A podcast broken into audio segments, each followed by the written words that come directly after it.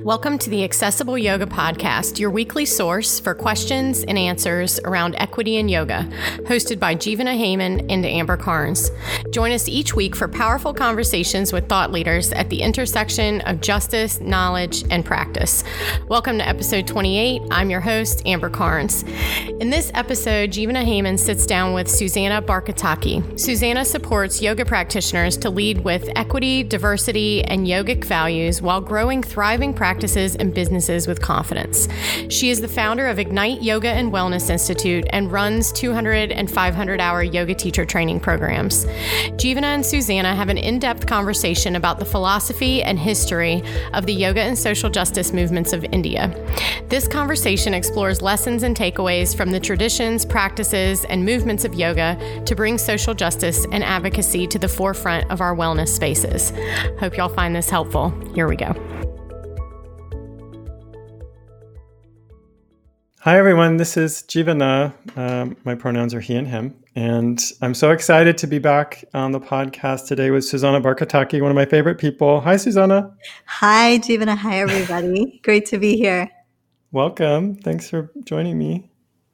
Yes. Um, so I didn't really introduce you, but I wonder, if could you introduce yourself a little bit? Could you say something about you? yeah, sure. Uh, I, my pronouns are she, her. I am on unceded Seminole land that's colonized as Orlando, Florida. I'm from England. I was born there and India. Mm-hmm. And I see myself really as a yoga unity activist. My work takes on different forms. Sometimes it's writing letters, sometimes it's writing books. Sometimes it's agitating or rabble rousing. Uh, other times it's building community and foregrounding the work of other people. Um, but all of it is about creating more unity within myself and with the people around me and for the yoga community and also preserving the tradition of yoga for future generations. So I, I think that's how I describe myself. I'm also a mom. I have yeah. an eight year old little being who I love raising and brings me so much joy. Yeah, that's great. Um, I'm a dad too. I don't talk about it that much. I'm so excited about your new book. I, I just finished reading it. Um, Embrace Yoga's Roots Courage, Courageous Ways to Deepen Your Yoga Practice. Um, since I'm having trouble talking, maybe could you tell us a bit about it actually? Yeah, I'd be happy to.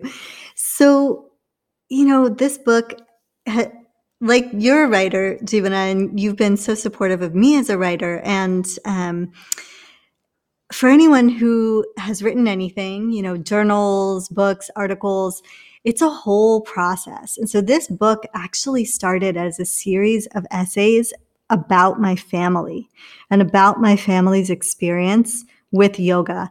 Uh, so, my aunts, my uncles, my grandparents, and really like more, almost more of a biographical and autobiographical exploration of what it is to practice yoga in the diaspora and in India today.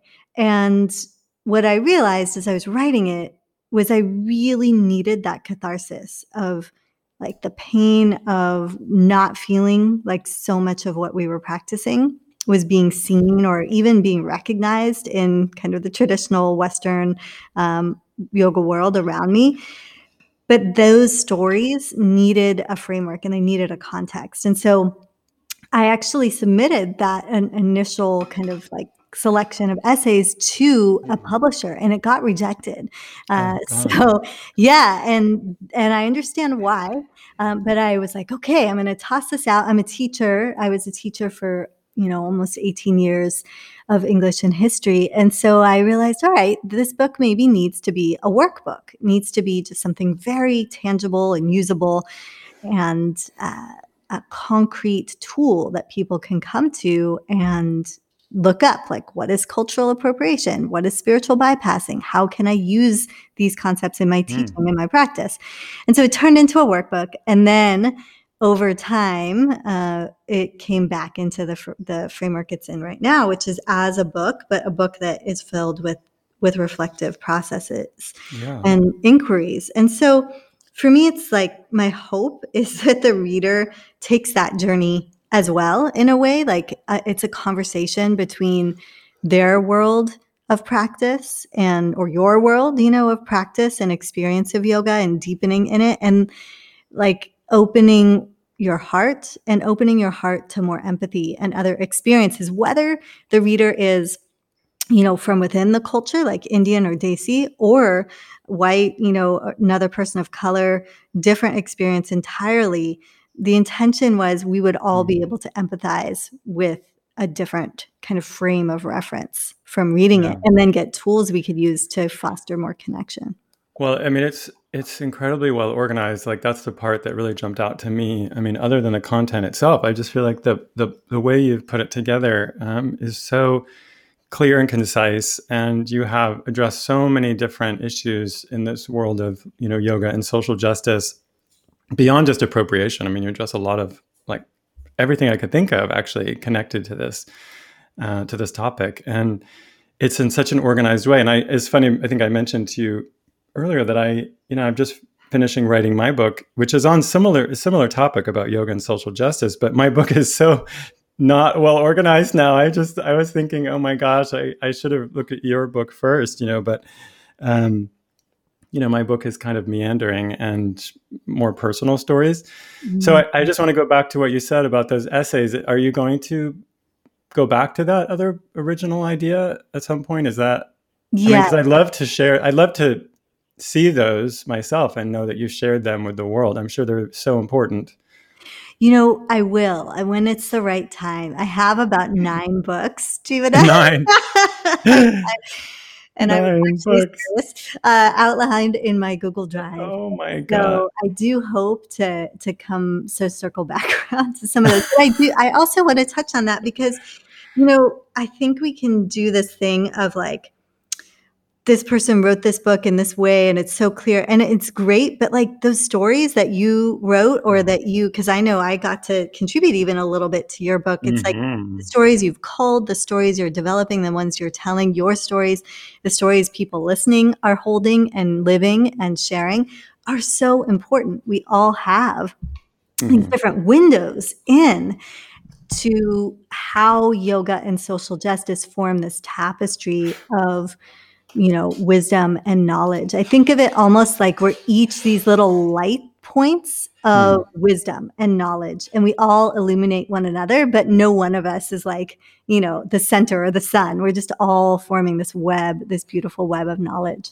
yeah i appreciate that and i, I think it's true i mean everyone has something co- to contribute and it's always interesting to hear ideas um, explained from different points of view and actually i think that's I, I think it shows the importance of this work is that there are many people writing about this now. You know, I mean, the idea of yoga and social justice. I mean, I, I, know that you you've been working on this a long time, but don't you feel like things have changed? Like it's it's not this just outside idea anymore. I mean, it feels like it's becoming more central in terms of what yoga practice is. So, we've worked in the world of yoga and social justice, or really, like for me, they're inseparable and my path to the practice of yoga came from work that was about justice mm-hmm. and equity. You know, it, it it never was separate. Right. There was never a time those two things didn't coexist. I think that's not always the case for for some practitioners, and that's okay. But as we go deeper into a full and expanded yoga practice, which is a practice of ethics, a practice of breath, a practice of sovereignty, I believe we find our way to the mm. heart of the practice, which is really about our own and one another's liberation. And so it is really heartening. I mean, wow, yeah. you know, yeah. also like back in the day, I I'm just thinking of the early 2000s. That's like when I started teaching. No one really cared what I had to say. You know, I was still saying the same things, but no one listened. And I sent out blogs weekly, and uh, it was just like crickets, crickets, crickets. Seriously, you know, my best friend would write back and she'd be like, nice blog, Susanna, you know, or my mom would write. um, and yeah. for years, really literally years. And you know, I, I know it, on one level, it's like isn't that the definition of of like insanity is doing the same thing over and over again and result but i was just devoted. I just knew like this is why i am here. This is part of what i came here you know to do is is practice yoga for my own uniting of my divided self and also try to share what i've learned from my family and my teachers with others and and so it just brings me so much joy when we all get to we get to experience different voices. You know, I think about intersectionality a lot too, because uh, what some of my training was around seeing the connection between subjects or connection between mm. um, issues or even disciplines and so in that same way we get to we get this much broader picture a much more kind of worldly and, and diverse picture when we've yeah. got people of all different experiences talking about how they live yoga to practice inclusion to practice you know accessibility diversity social justice yeah. it's really beautiful i mean i'm curious your experience with that um, yeah i mean well again I, I came to it from activism first. I mean, I was an AIDS activist, you know, as you know, and that in yoga, I was just practicing for myself and then became a teacher really with the intention of making yoga accessible to my community, mostly people with HIV and AIDS. And that's what that's that was my that was the intention behind my teaching to begin with. And and really it hasn't changed. But um yeah, I think I was I felt like such an outsider um, mm. for so long. And um, I remember meeting you actually. Um, mm you know, and and reading your work. And then we met, I think, through Yoga and Body Image Coalition, and then through yeah. Yoga Alliance. We were on some um, a task force together, and yeah, I was always impressed with your clarity and dedication. And I'm I'm just I agree that it, it's important that we that we hear multiple voices and multiple perspectives. I think yoga is. Um, I, I, think it actually it speaks to the truth of what yoga is. I mean, that's what always what I want to share mostly about this topic around yoga and social just, justice is that this is yoga. It's not about changing yoga into something else. Um, just like I always say with it, with accessible yoga, a lot of people think it's about adapting yoga to people for people with disabilities, and that's not really what accessible yoga is. It's it's really about um, reaching into yoga to find that um, the heart of it that's already universal and already accessible and sharing that. And I feel like we, you're, you're doing the same with um, these teachings around social justice and yoga, show kind of exposing um, the heart of yoga. Mm. You know hmm. what yoga really is. It's like you're. I don't feel like you're putting something on top, right? You're mining it um, for the truth. And what you do in this book, actually, I think really beautifully is kind of weaving the social justice issues and like really specific issues around um, the work that we need to do in social justice and the concepts that people need to be aware of and weaving that in with the yoga teachings in a really beautiful and like clear way. Like this really is a did you call it a manual or textbook? I mean it really is like a, a textbook. Yeah like a textbook or a workbook. Yes and and i wanted it to be that right? So so it could be also for people i think a lot of folks listening are kind of like you know we we are in agreement that our yoga practice needs to include everybody and that we we need to uplift voices that have been marginalized. I think so many of us feel that way um, but we may not know quite how to speak about that with you know a studio or with a company that we're working with or even with colleagues or with our students and so mm-hmm. part of my aim was to like give as a language as yeah. a community as a yoga community is like what are the words that we can use and how can we talk about these things that we see in a way that can help us shift them now my dog's barking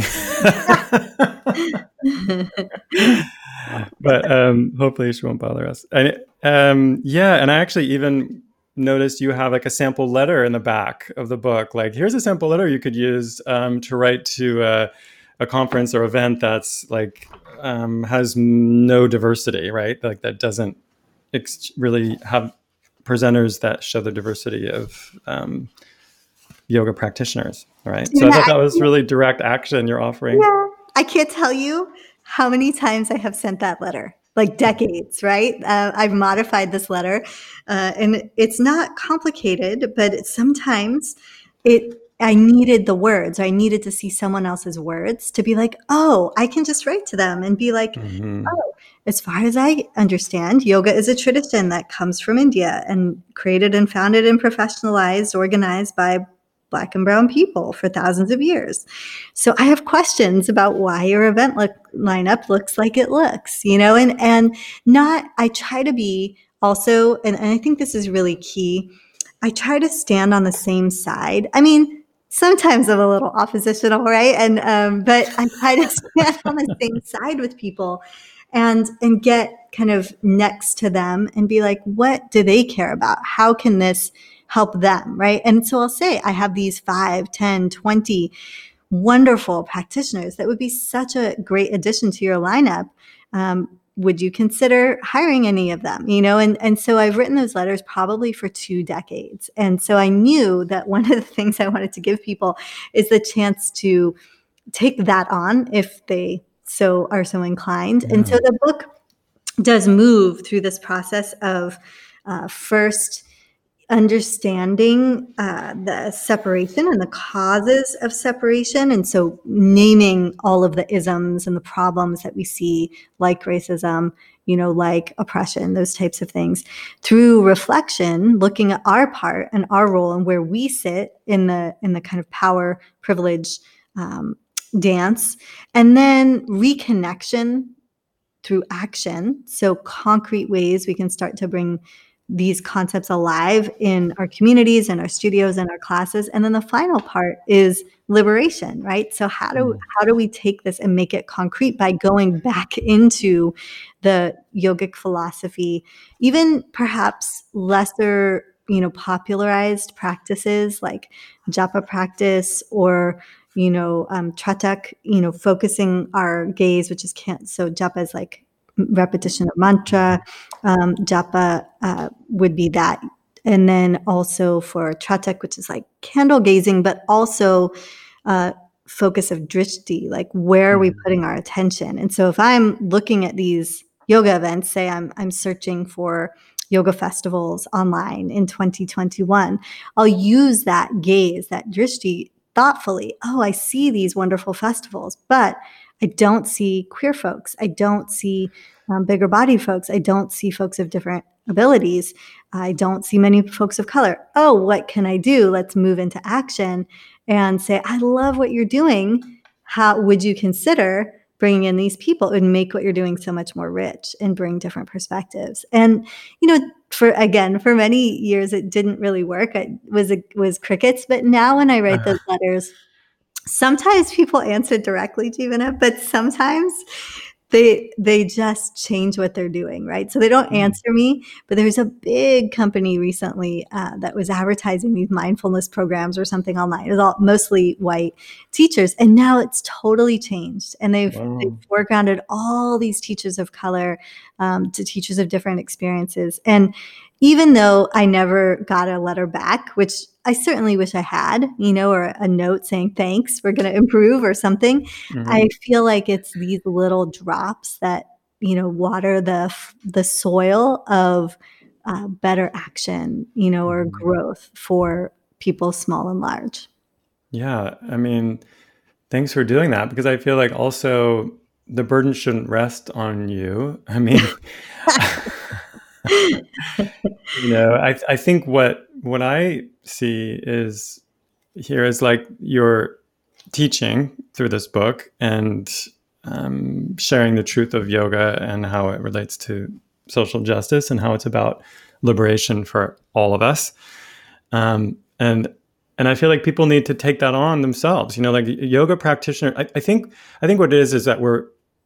I feel like we're redefining what yoga is right now that mm-hmm. has been because of the way it's been appropriated it was like defined incorrectly.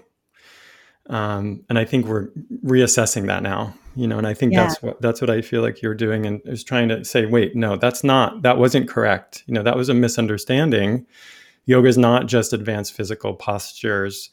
Um, that's not the goal of the practice. Um, it's not about personal enlightenment either. It's actually about this community. It's about compassion and, and caring for others and making change in the world, reducing suffering not in our not just in ourselves, but in in the world, right? Reducing suffering for other people. Yeah. I really think about, you know, the times that I spent living, you know, not, and I say this, I'm going to share something about living in the Gandhi ashram in Wardha, where there were a number of practitioners, yoga practitioners, who really like when you're there, it all kind of makes sense because yoga is living right action. And so you wake up, you do some kind of service for the community. We would often be cleaning up the streets or working in a local school. Mm-hmm. Then you come back and you work and you make your breakfast and then you do a little more service and then you come back, make your lunch, a little more yeah. service, you know, and yeah. there's chants and practice, you know, yoga asana or, or pranayam or um, mantra practice in the morning and the evening. But the majority of that yogic lifestyle really is a lifestyle of a way of being that is of service. And it doesn't matter whether, like in that case, I was, you know, on uh, practice retreat. So, or when I was working and living in Bihar at a school and teaching and working throughout the day, or in Los Angeles working at a school, it's all the same thing. We can we can orient ourselves towards a path mm-hmm. of practice throughout our entire lives and and it it so we don't have to go i mean it's wonderful if we can but you don't have to go anywhere you can be right where you are and still be a really profound practitioner of yoga yeah. through service and through, tuning service. into you know reading the, the scriptures or reading um, whatever the path of practice is that calls you to go deeper right i love that. It's this constant like going within and then going out. And it goes you go back and forth and you do you're, you're doing the practice to make yourself stronger but so you can even be of more service. You know what i mean? It's like your practice is service because it's about taking care of your body so you can be of use in the world right? And i feel like we've lost that um, in contemporary practice. We've lost the service. Yeah. That's really the theme of my book actually um, is focusing on that this idea of um, com- courage and compassion. That yoga makes us strong, but also it makes us compassionate and want to take care of others. And in the book, um, I want to go back to that kind of the the tradition of that within yoga. I mean, you talked about service as a tradition in most ashrams, and I know times I've spent in ashrams. That's that's it. It's all about service, and that's what my teacher taught me. Um, but you mentioned you bring up Gandhi, and I, I know Gandhi's a little bit controversial actually, um, but what Gandhi accomplished through the yoga teachings is incredible. And I think he showed how there's a tradition of using yoga um, as social justice and as to, to, make concrete change in the world. Uh, you talked about his about his idea of satyagraha. Do you want to talk about that a little bit? Yes, absolutely. I think about that a lot because I agree. I think he's a complex figure and problematic in many ways. And you know, we hear about Gandhi a lot, but the movement for the liberation of India mm-hmm. was not just Gandhi, right? It was it was hundreds and thousands and hundreds of thousands of people who yeah. were practicing Swaraj, which is self rule, Swa self Raj rule.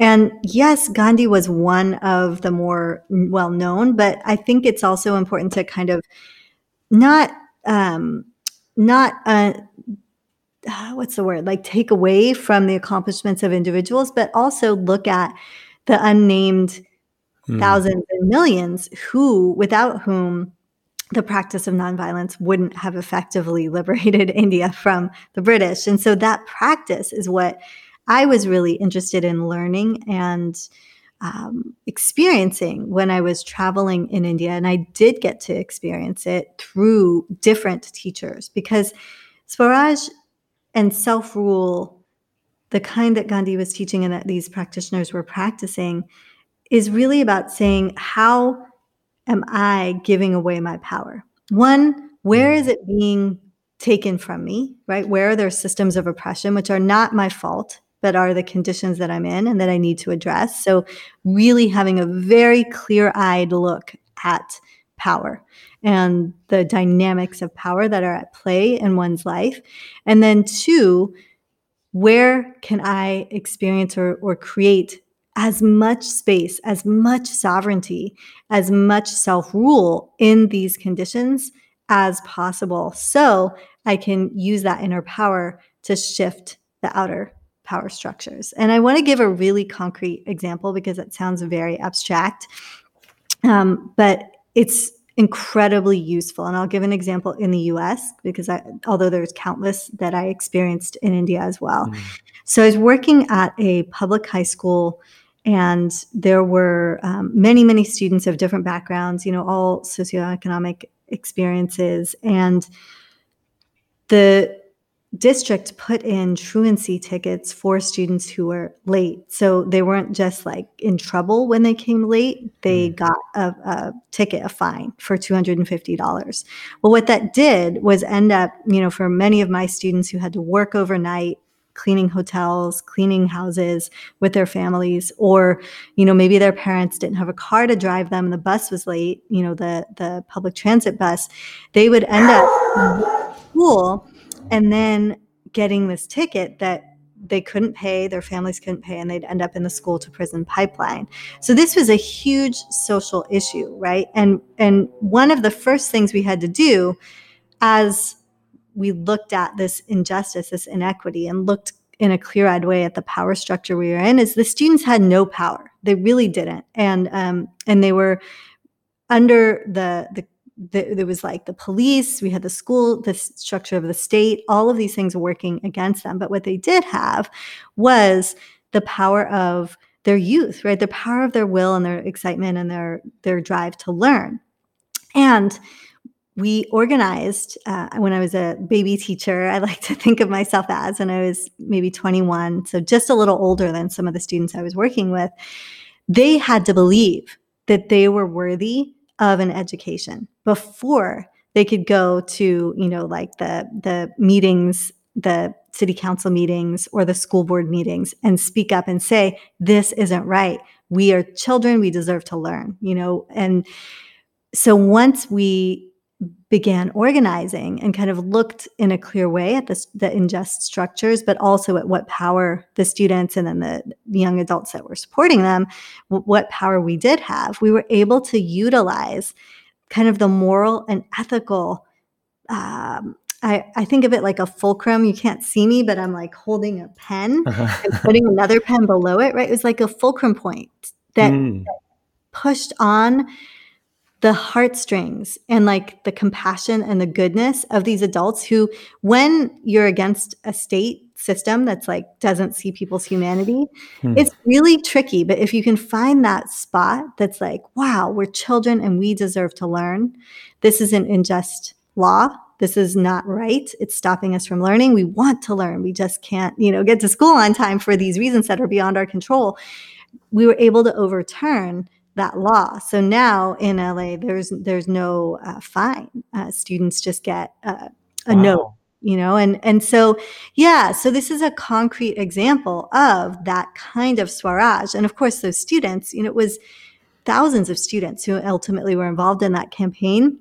But many of those students who are now a, a little bit older have gone on to do different taken on different leadership positions are in training to be lawyers are working on immigration you know they through that process they also found their own inner power that led them to empower others right? So it's always this kind of virtuous cycle of a win-win-win maybe not always but that's the aim.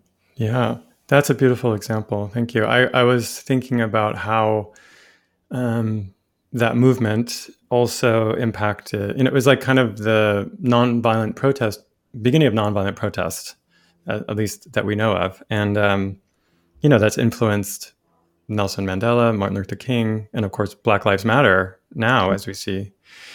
But mm-hmm. I, I, guess my question, though, I was thinking about um, Swaraj and that this idea of power, and I wonder, could you talk about how that would affect us individually, like in our own personal practice too, when we learn how to take that power back?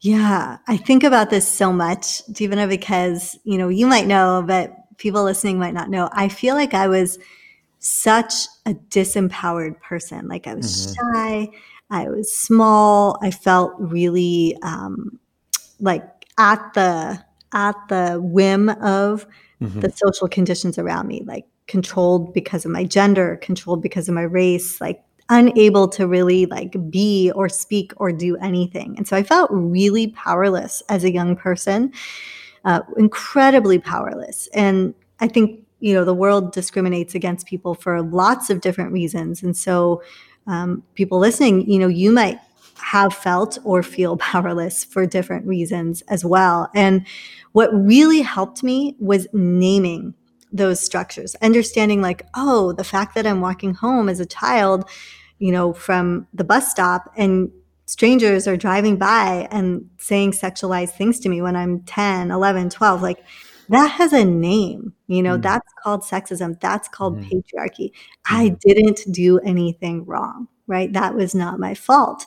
And so when I'm able to give names to the forces that are out there that are pl- at play in my life, you know, homophobia, heteronormativity, um, including the forces and the systems that are invisible but are privileging me, right? Like heteronormativity um, or, you know, being cisgender. These things allow me to look at the power I have and the power that maybe I would lack if I wasn't aware. I always feel mm. like, you know, knowledge is so much power. Mm. Language is power and knowledge is power. But really, it was like the language, giving that language to the things that were happening to me. I no longer felt like a victim and I felt like I could.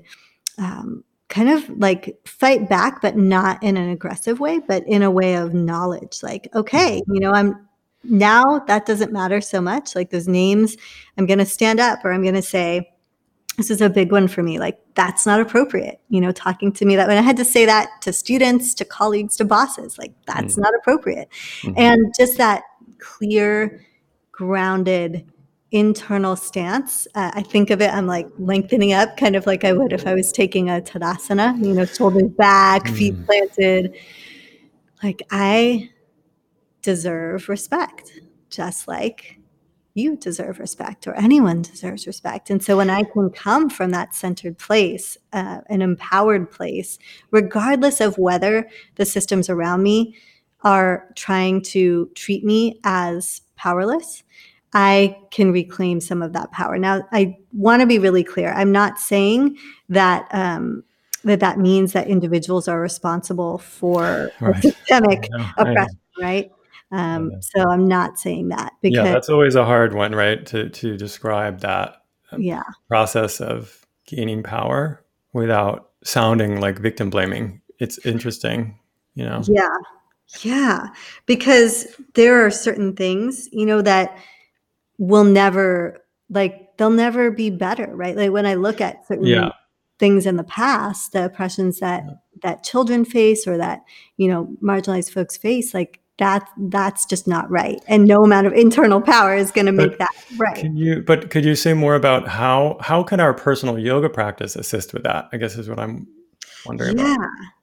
yeah right well what's so powerful really is that yoga cultivates shakti. It cultivates you know which is power. It cultivates an yeah. inner kind of power uh. that then you know, it's like that centered way of being. So we can face things we're terrified of or challenges or even systemic oppression or just structures like you know college tests or standardized testing things that are really challenging um, legal challenges we can face them from a different place a place of centeredness, a place of maybe even detachment a little bit. Like for me, a mm-hmm. lot of the power comes from the Gita, from the shloka, the um, 2.46 and 4 through 4.8 is do every action you must do. Mm-hmm. Do not be attached to your actions' fruits. This mm-hmm. skill in action is yoga. And I really take that to heart, you know, and come back to with the campaign, the one that I described, the community rights campaign, or with any social action campaign or even personal thing, you know, and I've applied for something or tried to achieve something, it's like, I will do this thing. Like with the book, right? Like I will write the book. Yeah. Whatever happens to it, is up to it's not up to me. Like this i am writing because i have to write it. These letters i write because i have to write. But the result i can let go of. And that's not easy. You know i say that but it's like a continual practice of coming back to mm. like how do i let go? How do i let go? And there's so much power in that because mm. when we are doing what we know in our heart and our soul is the right thing the result then you know it's like we're free because how people receive it and take it uh, we're not we're not enslaved to that anymore. And so often it's those moments that our actions can have so much power. Hmm. so I, I really have found and see that it's going back into the the basics right? Practicing ahimsa practicing non-harm practicing satya to ourselves and to others um, practicing asteya non-stealing brahmacharya energy management you know aparigraha what i just described with the gita shloka letting go it's those practices of yoga that cultivate inner power um, right. wow I mean, I- love that. so incredible Yeah, no, I love that. Thank you. I, because I, I think that's lost a lot in the contemporary teaching of yoga as a practice to cultivate power, um, especially for people who don't have it or don't feel like they have it. You know, and, and and so often either we're taught to practice in one particular way, you know, that there's like um, a right way to do our practice, but actually it's if you if i feel like if you have um, if you feel like you're oppressed or have a marginalized identity that's what yoga can help to do is to to give you power back you know? And i don't hear that. I don't hear that very much So true. It it really it's tricky because I think because of that issue of sounding like we might be um, putting that responsibility on yeah those who are target you know targeted but Mhm. yet i think there's like a way of saying there's you know something beyond power and powerlessness and that is shared power. That Mhm. a power that's beyond you Mhm. know external control. I think a lot about internal power and internal motivation and how to as a teacher how to cultivate that in students. You know that's when you know that someone has truly taken something on is not when they do an assignment for the grade but when they truly love to learn for their own growth. And so power in a way is, is like that too i think. It's like so much in our society has us running after these false idols of power Right. like Yeah. money status um, fame but really like the truly powerful person doesn't need any of those things and doesn't care about them whether they have them or not but they have an inner sovereignty and they have that through a practice that is probably one that they're in intimate relationship with and come back to Mhm. in many different aspects of their lives. You know, you you mentioned power in a few places. That's kind of why I'm focusing on it. I, I, I mean, I think you're most well known for your work with um, teaching about cultural appropriation, and there's a section in the book where you talk about cultural appreciation, which is the other side, like how we can practice um, yoga without appropriating. And and the first point you make is power balancing, sharing Mm. power or using privilege or advantage to uplift or support an under-resourced group or people this is an appropriate use of Shakti or power. hmm I love that. I mean, I just love that idea. I think because I think people really, people I see struggle with this idea of appropriation and how to address it. And I just, I love that idea of sharing power. It's like you just said. Yeah, I love it too. And what I love too, Jivana, is that because it's in the practice itself, right? It's literally within the practice of yoga Right. that we have the solution to the issues of oppression or things like cultural appropriation, which really cultural appropriation is just a doorway to, you know, colonialism and empire. And so because of that, and it's like the the appropriation just highlights the imbalance of power that exists. And and so that's why people get so angry at, you know, cultural appropriation of fashion or recently in the, in kind of the the online world there's been an uproar around non Indians or Desis wearing bindis, right? Which Mhm. you're like, what's the big deal? It's just a, a glittery dot, you know, it's just a symbol. But the thing is, it's so much deeper than that. And not only is it so much deeper, it's like symbolizes the beginning of the universe. You know, there's so much more to it, but mm-hmm. also it's pointing at these these imbalance, the imbalance of power and the pain of those hundreds of years of oppression that haven't been cared for and haven't been balanced. And so now, uh, for for all of us, really, who are in any kinds of positions of power, which if you really think about it, most of us are in some way, in including myself, in positions of privilege and have power in many ways. So, what can we do with that to have a, a meaningful, purposeful, you know, moment to moment to moment existence? Is well, use that power when and where we can to balance, to bring more equity um, to the places that lack it around us. Yeah, it seems like. Um I mean, this is what I struggled with in my book is like, um, if you feel that you're, if you have a marginalized identity and you feel like you're oppressed, then yoga can actually lift you up and give you power. And if, and if you are um, privileged and you have a privileged identity, and most of us do have some form of that, like you said, we, we use yoga to become aware and conscious of that in the way that we use power in our lives. So I think it works like on both ends, kind of, to create balance. Yeah, that's that is the hope, and and I'm curious what you struggled with. Which part you were struggling? With. Well, that just trying to explain how it's not one size fits all, but it kind of is. It's just that. Um, it, you know, it's about giving us power, but if someone already has privilege, it's dangerous. You know, mm. there was a research study, I don't know if you saw, it was just recirculating, even though it came out about two years ago. It was showing that it said yoga and meditation can make you more egotistical. Mm-hmm. Did you see that study? And it, it just made me laugh a bit because it's actually not that simple. It's not it's not that simple. It's it's if you're doing a particular practice and you're not focused on service or using that power in in a productive way, um, then it could lead to more ego, and that's actually destructive. It's self-destructive, actually, right? I mean, it's it's kind of the problem that we see with yoga. Um, it can just build power um, right. You know, like we see in gurus that might be abusive, or we might see in teachers who are abusive or, or not really yogic. Um, so I think it's just that this concept is subtle and sometimes hard to describe how power can and, and yoga can uplift someone, but also balance someone who maybe is, I don't know, has too much power. Is that the word?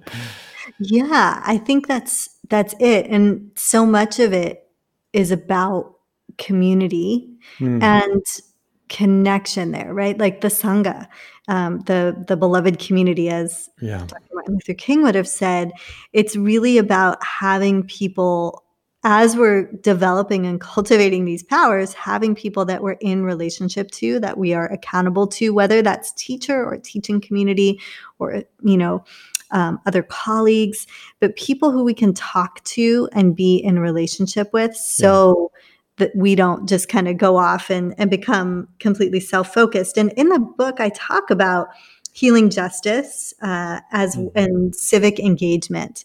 And I think those are really important terms for the yoga community to start to yeah. get comfortable with. Like, it's not just about self-centered healing you know right. said isn't just about self-care it's about community care and as we move into this next evolution of yoga in the west which i think we really are moving uh, quite rapidly and, and necessarily and uh, also i can't I'm, it can't come quickly enough for me for it to come into the mainstream. I'm excited for this.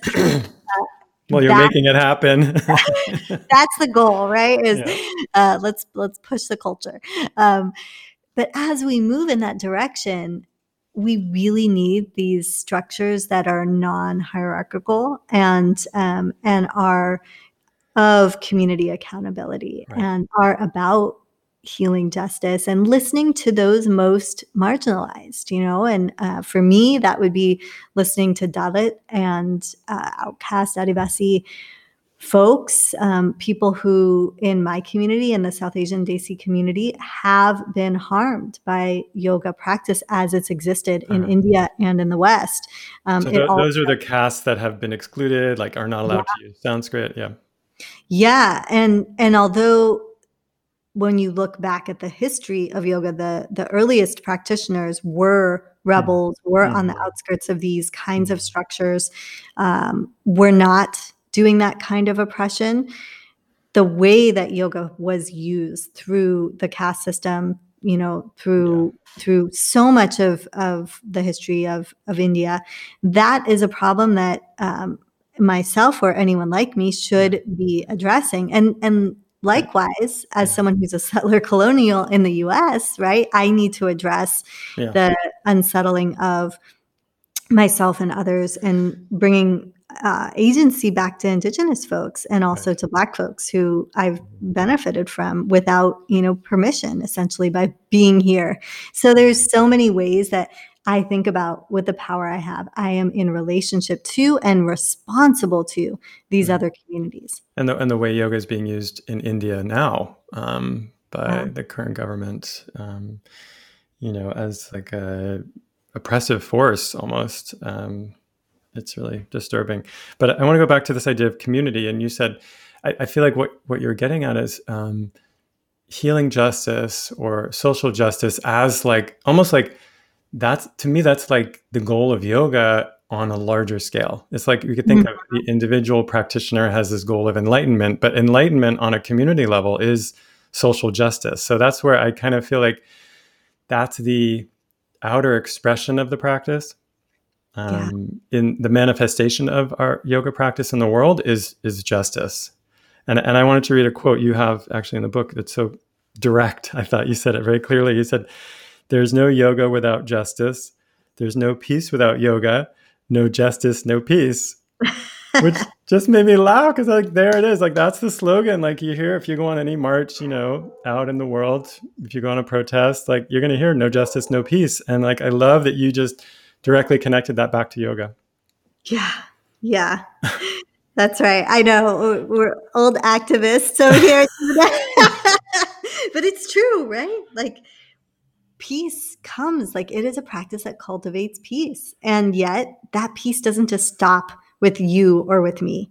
That peace really is about ensuring that there there's the accessibility and availability for peace and joy and you know soulful expression for all other beings. And so that's where justice comes in. Yeah, and actually, there's a line in the Gita. I got, you know, I don't have it in front of me, but I'm gonna have to. Maybe I'll send it to you later. I can put in the show notes. There's a line in the Gita that's very similar to that. Mm. Um, you know that without, what does it say? It's something like, without peace, um, how can anyone have happiness? And it, you know, it's talking about. It's the end of chapter two when Krishna is teaching about um, a sage, you know, of steady wisdom, what they're like, and and Krishna is describing that without peace you can't have happiness, and that's what we're looking at. And it seems like you're that's kind of what you're getting at too. Like actually, you're saying, um, without peace, there's no justice, and they're they're intertwined, right? They really are. They anyway. inter are.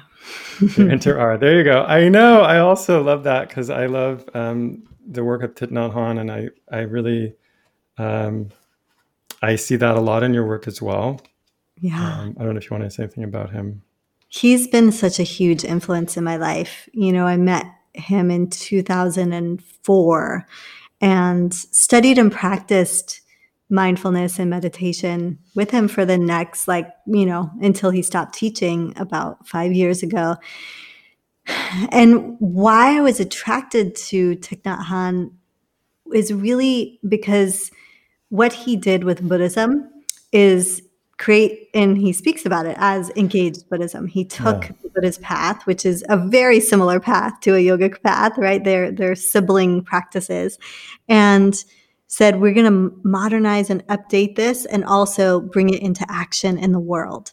And so that practice, like a practice that says, you know, Buddhism is not a dogma to fight, kill, or die for, right? Mm. And, and that, when I read that, you know, I thought, oh, this is someone who is practicing the essence yeah. of what, you know, my grandmother um, you know, Lakshmi Devi Barkataki, like she taught that, like she lived that. She practiced a radical inclusiveness. She, in her time, you know, even despite the caste system was welcoming and would feed anyone who came mm-hmm. to past her house. And so a lot of the teachings that I had gotten from my family, I saw embodied in him as a t- as a teacher, and um, and I'm just so grateful for yeah for everything he's given. Because the the other piece was really it was him saying,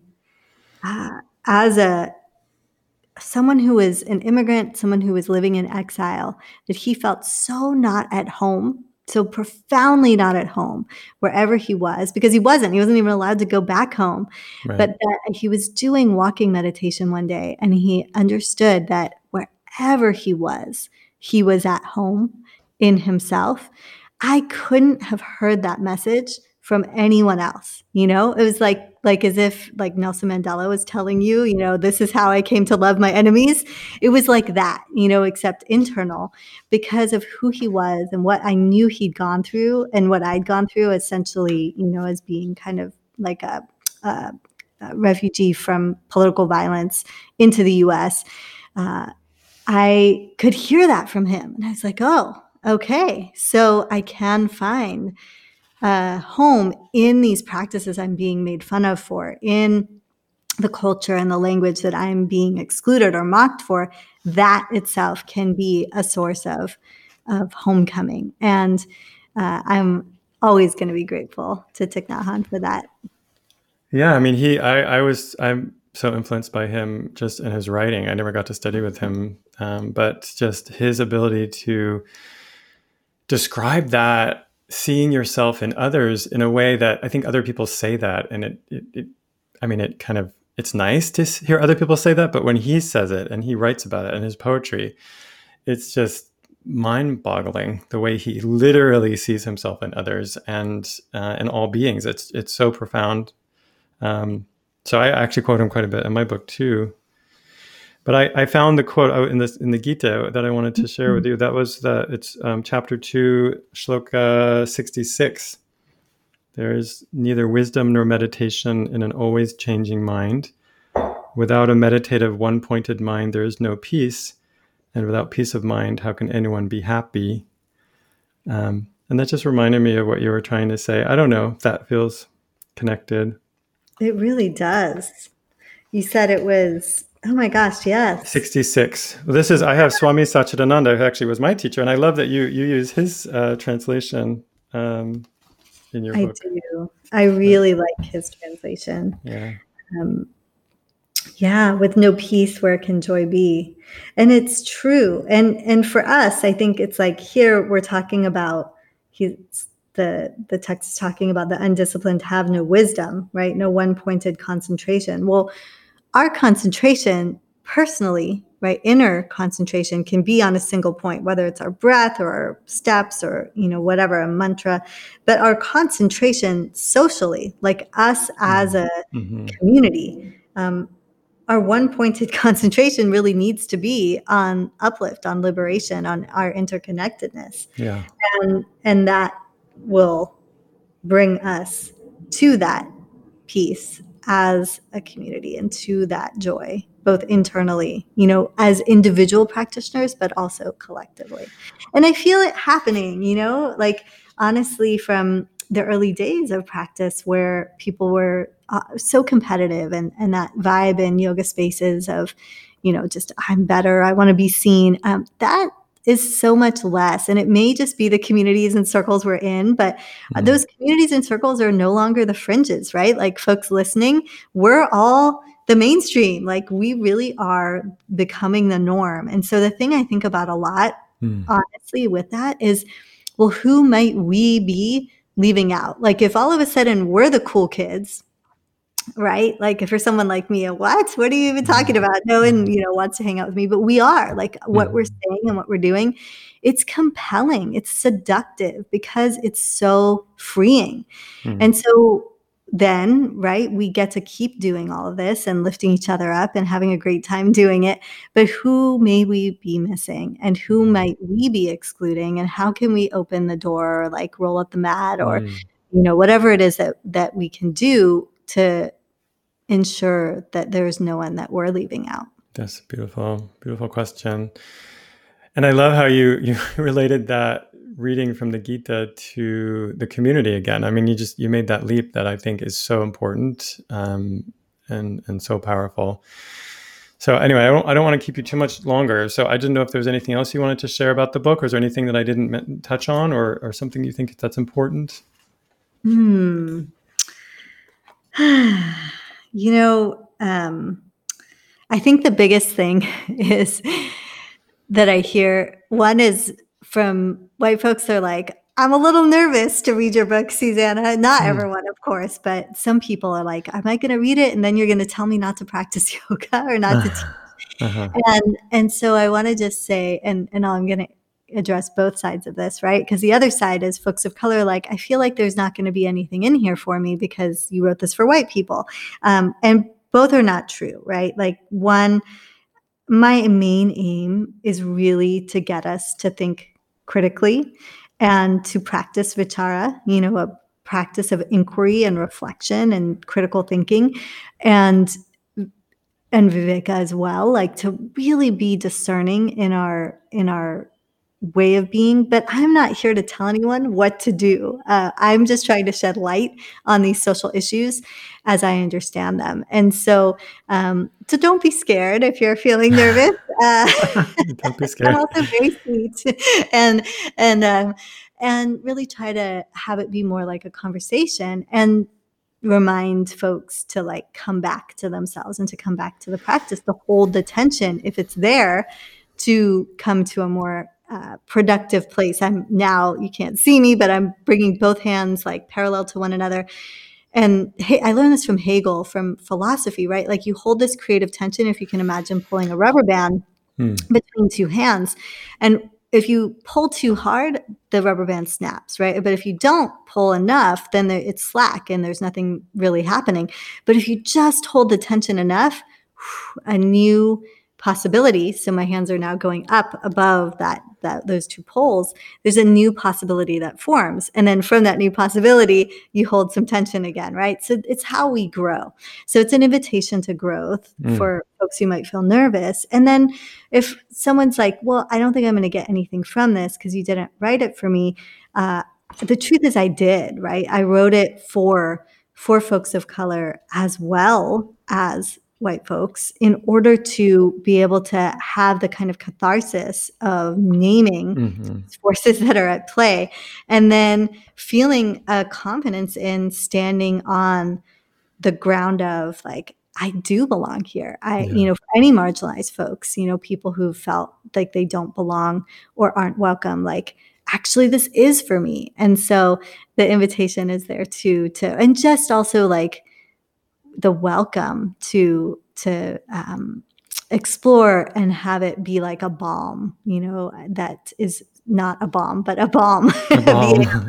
a yeah. soothing balm a soothing balm yes thank you that yeah. that's there to help um, kind of bolster you up and give you strength and um, passion and words and inspiration to to keep coming into the practice and to turn back to it yeah, I mean, I, I highly recommend it. I think you did an amazing job.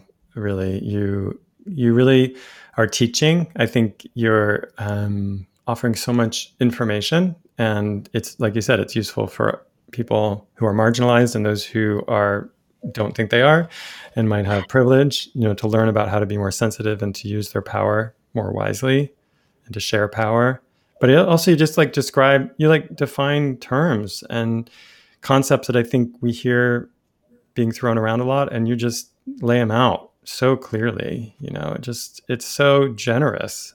Um, mm. It's such a generous offering, uh, and so just so well organized and concise. So I just feel like, like again, I think it's a textbook that every yoga teacher and practitioner should have in terms of navigating um, this the future of yoga, which is yoga engaged yoga, practice. Mm-hmm. We need to be familiar with all these ideas and concepts.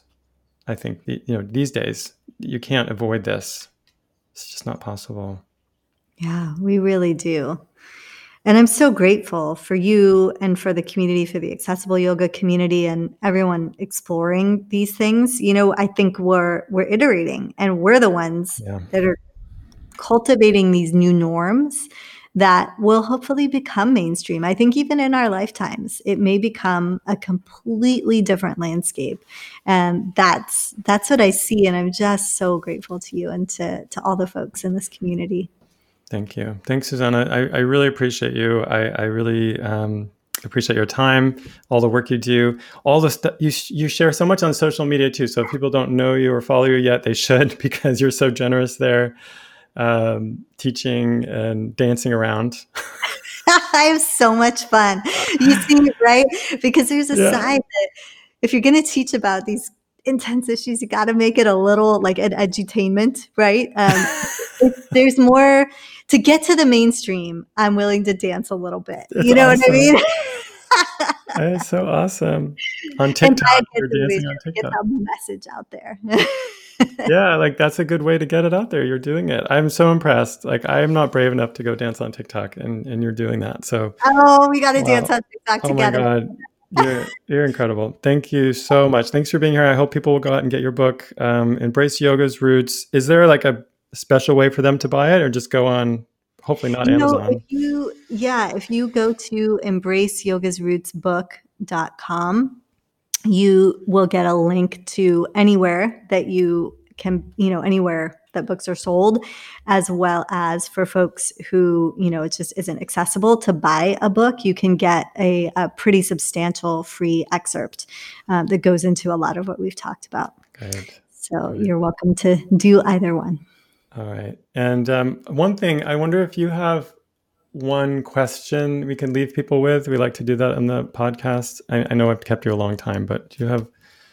There's a lot of questions here um, around power. I think in particular. I don't know if you have a. Is there something people could consider? Yeah, I was thinking about that as we were talking, which is I would love people to I'd love you to really meditate on where you have power and where you can use that power to uplift someone else, like concretely, you know, like mm-hmm. something you can do this week. And then where you might not even have realized that you are lacking power? And is there some tending? Is there some acknowledgement of that? That, you know, or maybe even just language or naming of that that first needs to happen um, as you move towards perhaps bringing care or empowerment mm. there. Okay, perfect. Those are perfect. Thank you so much. Um, anyway, thanks. Mm. Thanks again for being here. And thank you. Soon, I Appreciate hope. you so much. Yes. All right. Bye. Bye. Thank you for joining us for another week of the Accessible Yoga Podcast.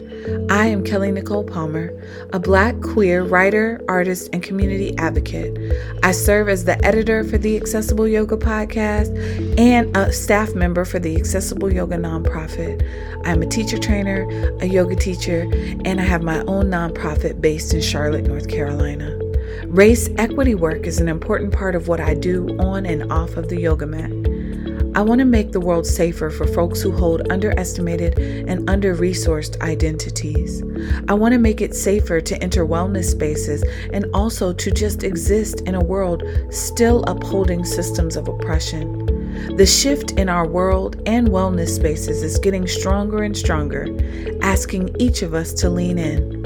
I'm excited to announce that a new cohort is forming for my course, Race and Equity Disruption as a Practice. The next section of this 12 hour live training will run from February 24th until March 5th, 2021. If you've been thinking about engaging with this work, we have a live info session with me on February 17th at 5 p.m. Eastern Standard Time. Get clear on your role in dismantling white supremacy and activate your yoga practice for social justice. Together, we can begin working towards the future we believe in. As a participant in this course, you will be invited to investigate how you participate in and uphold systems of oppression. I'll ask you to awaken to how racism and white supremacy show up in your yoga communities so that you can shift your perspective and work towards change. In the end, it is my intention that you feel empowered to shift how you show up in wellness spaces and be an activist and ally for others. Join the waitlist now at accessibleyogatraining.com. Please subscribe to this podcast and leave us a review wherever you get your podcasts. We'd love to hear from you.